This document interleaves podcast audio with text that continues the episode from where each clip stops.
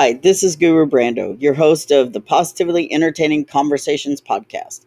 And I'm with my curious guest Q again to finish a discussion we were having about personal boundaries. So today's conclusion of Thursday's conversation is the belief behind the boundary. Are your core beliefs healthy for you? Why do you value those core beliefs? You must define yourself in a positive way if you desire positive results. Let's see if Q has resistant ideas about himself or if he has set boundaries with growth in mind. What do you believe to be true about yourself? Um, that I don't really, I'm not that great at tolerating um, oversensitive people in in certain subjects. Okay, so those certain subjects pertain to what LGBT type topics? Uh, primarily, yeah. When it comes to LGBT type stuff, and especially things that are more political and things that uh, are more involving, that have less room for emotional response.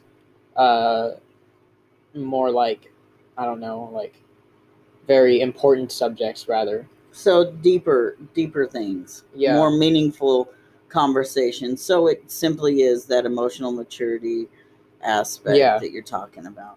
Okay, so on that topic, then I want to talk a little bit about. I know you have someone in mind, and so I want you to keep them in mind as you're thinking about this, and I want you to tell me what the belief is that you have.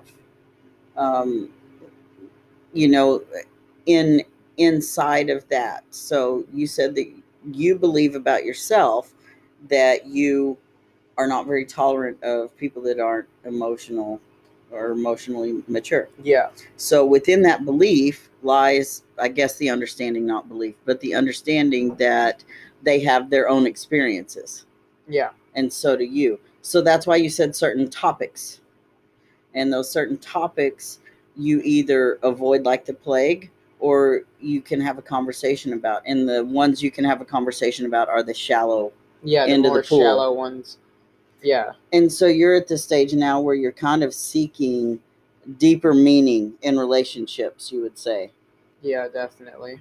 Okay, so why do you feel like you have to censor yourself then sometimes in order to come across as as friendly or to fit in, to belong to that group if you find that their emotional maturity is lacking?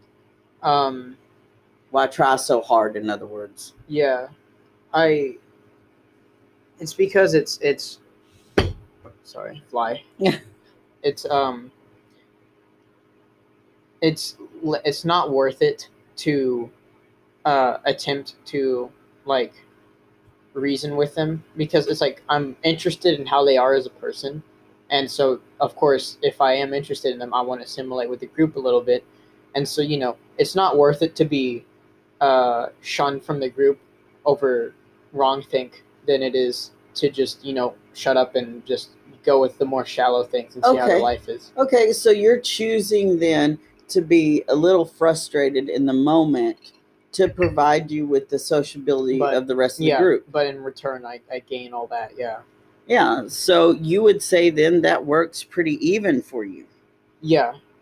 Okay, But- You know, sometimes it comes. It'll come up at some point. You know. and that's what I want to talk about. When it does come up, then why do you avoid speaking that language, your language? Why do you avoid that when it comes up?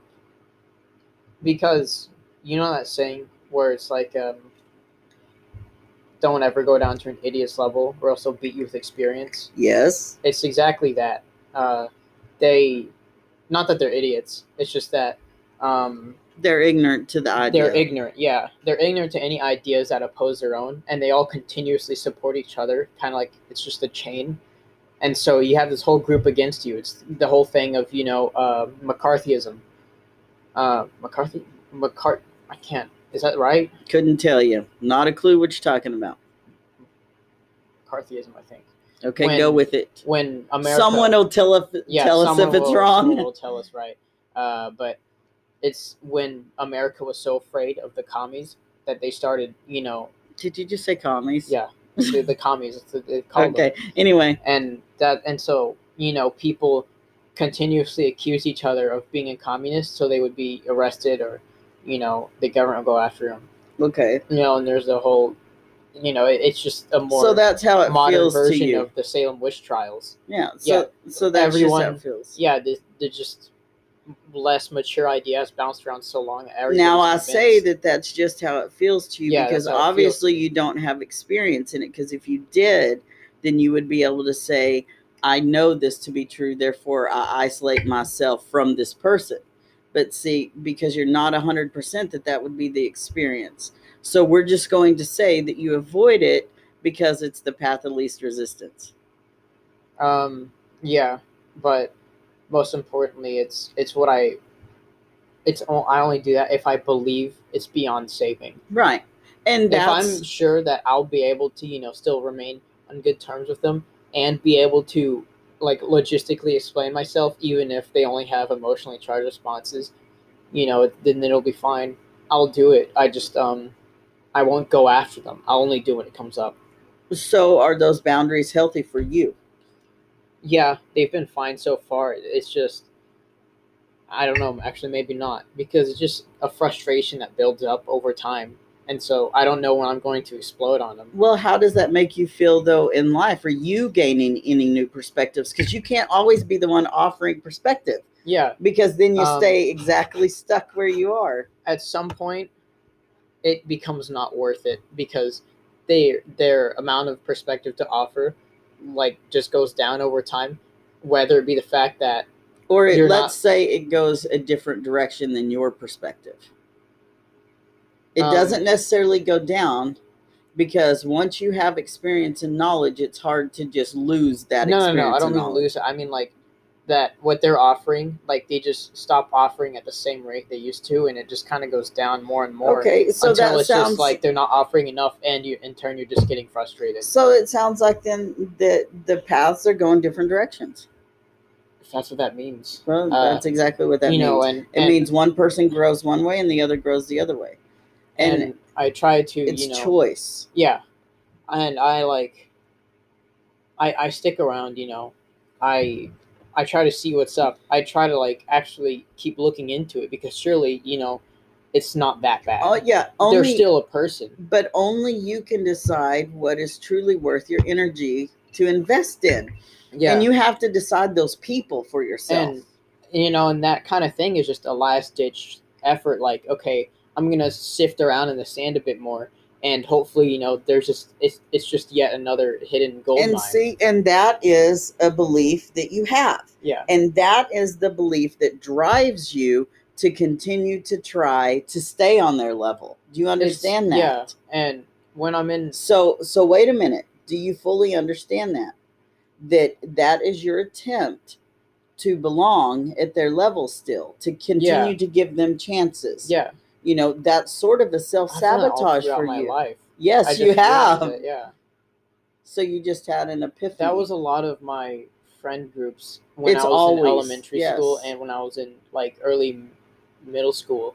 Because at some point in the friend group i realized these guys aren't very good at this you know like thing that i'm doing that they're not Oh i didn't know what it was called. I didn't know what it was called like i just at some point realized that i'm i don't feel like i'm talking to someone that's completely rational like it's you know a child. Like you're too childish and and I pick up on it, but I don't say anything about it, and I just keep going with them.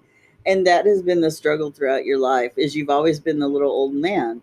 And you used to stop at the nurse's office every single day in elementary school just to give a, a daily report on how you felt and she's the one that actually would call us with the daily quentin report and and they called you parent. yeah they called you the little old man when we were in germany everybody so knew sweet. you yeah Um, I didn't. I had no idea of that. I don't even actually remember doing that. Well- what grade was I in? uh it, miss Gitsy's. I was in third grade. I don't remember doing that in third grade. Okay, so so see yeah, that it's awesome. funny because now you understand, you know. Um, but if you isolate that belief that you just talked about, the sifting of the sand. Yeah. Okay. So explore that belief just a little bit and say, how has that truly affected me? And how is it affecting me moving forward now that I'm becoming an adult?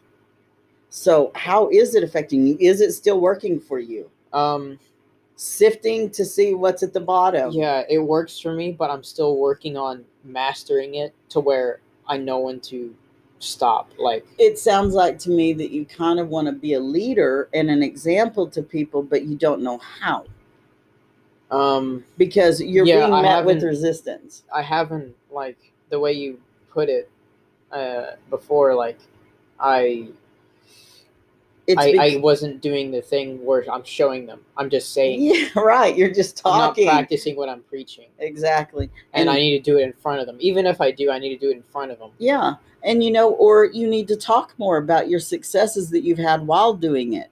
And that's kind of the whole idea of if you want some emotional maturity out of your friends, you have to provide emotional I- maturity Yeah, for them to see, not to hear, for them to see.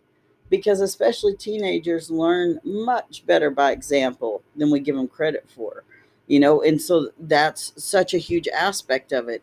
And I don't want you to forget that yeah, because you know just like the guy walking across they're trying to walk across the street but he can't walk across the street because no one's there holding his hand he's 17 he can drive you know and once you not just say it but you actually do it. You drive past him you know and you're like hey i'm driving. You get out of your car and you say okay look i can walk across the street without holding anybody's hand.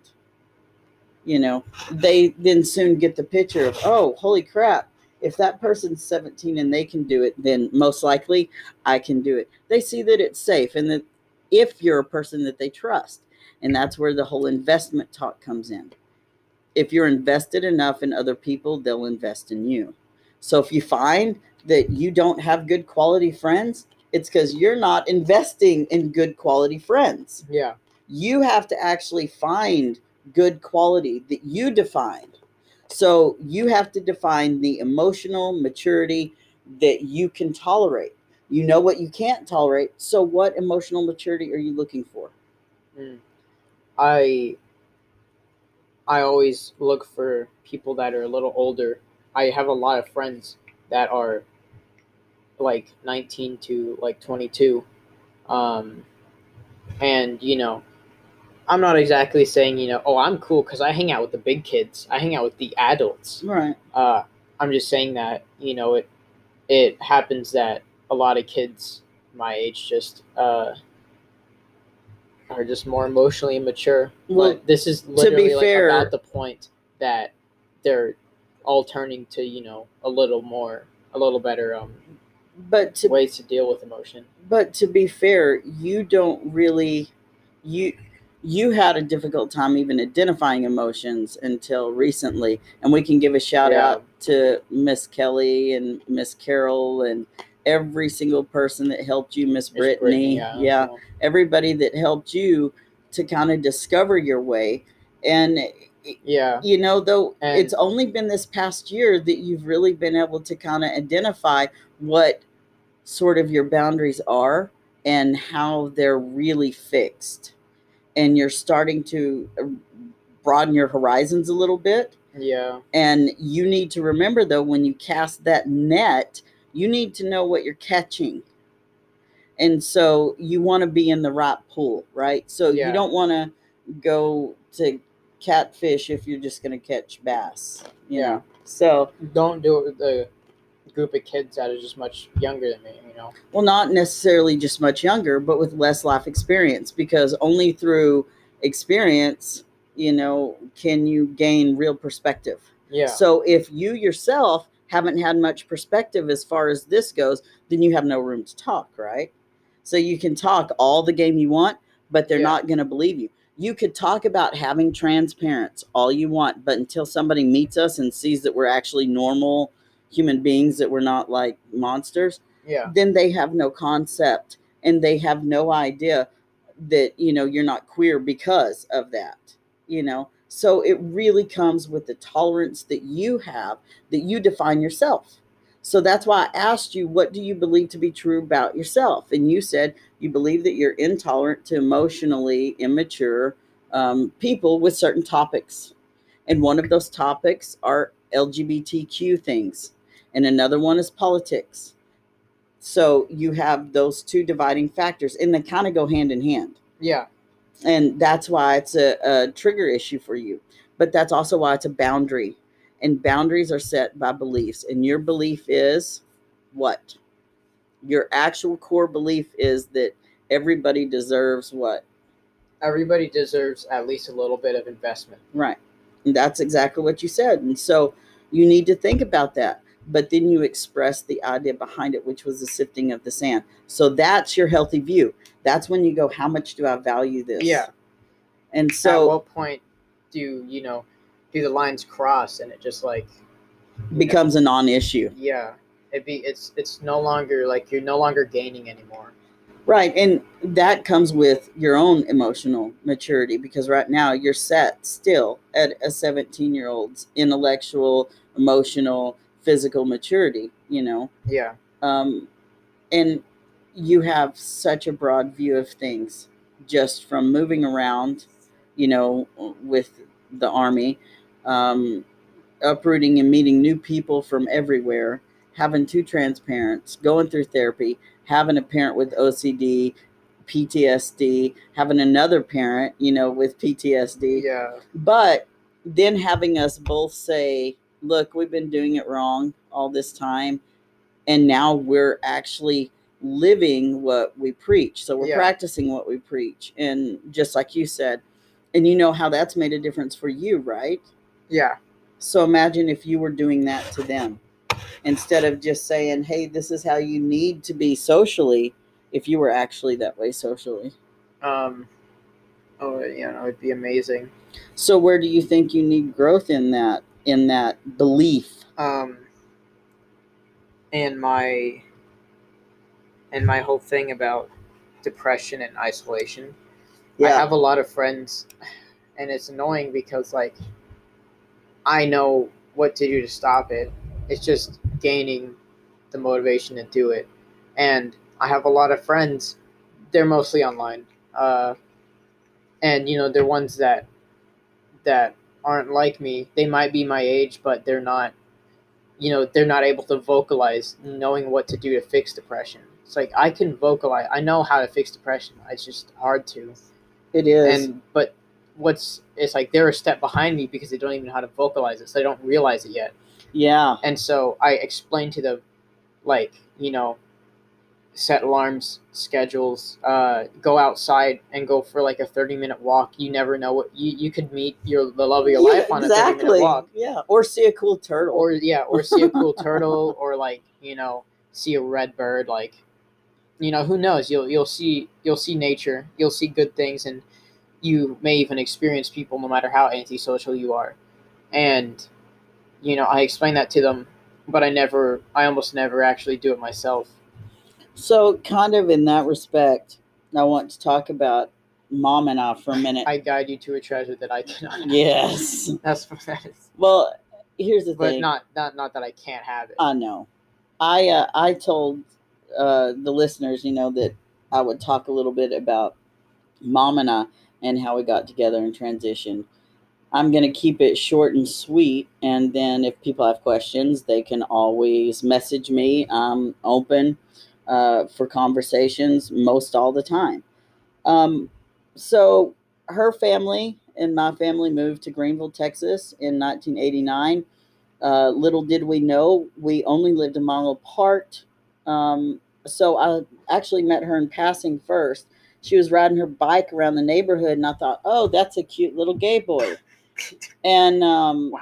you know, but at the time, I already knew that I was who I was. However, I chose to live my family's um, idea, I guess, for me, which was to live as a woman and marry a man and et cetera, et cetera.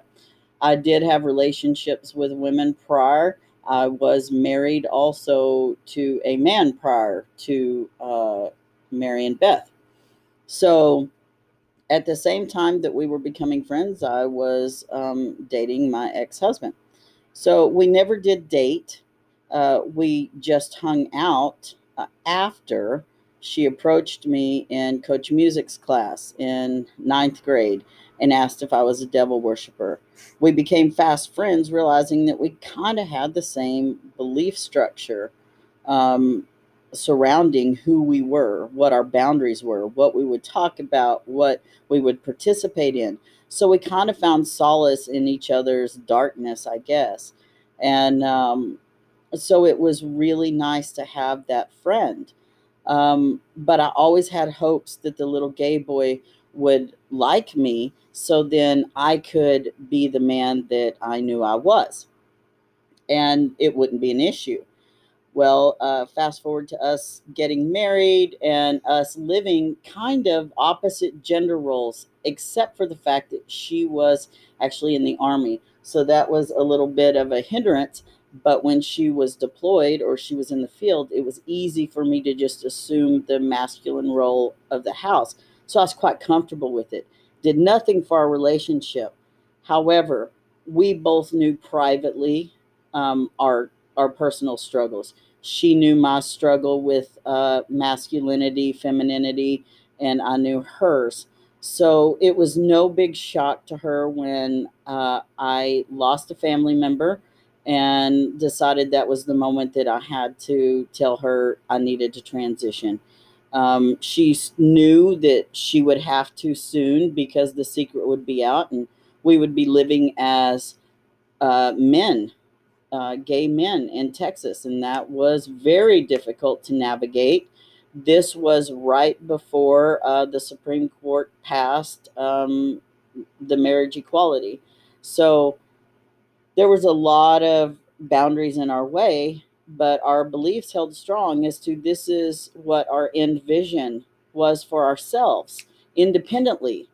And um, we just had to navigate it together. And we have, we did.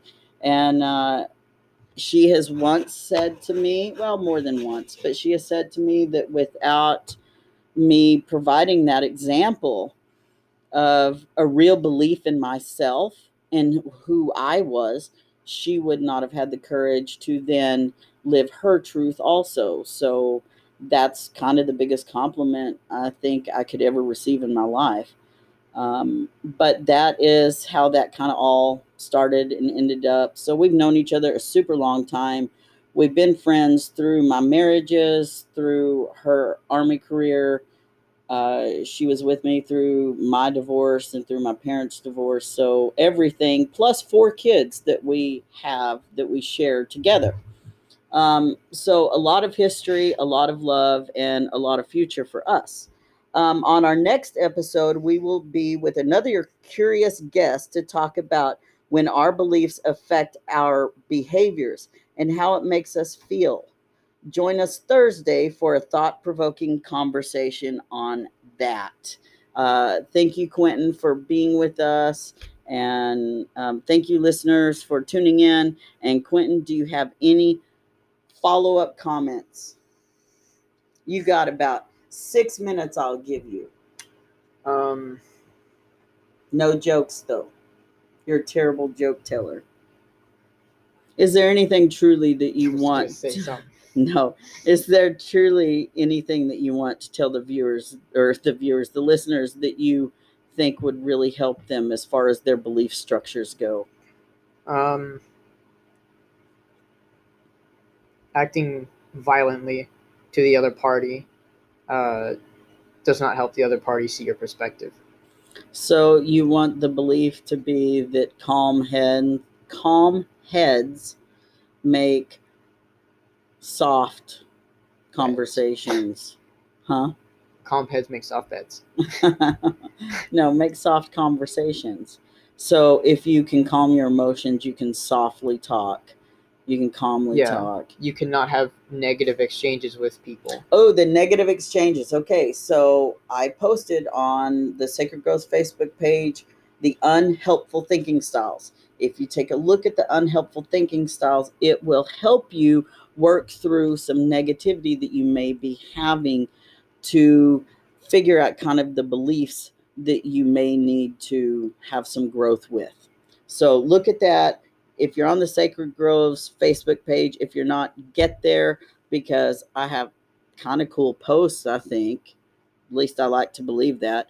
But that's a belief, you know, a belief that next time I'll talk about how that affects my action. So tune in then.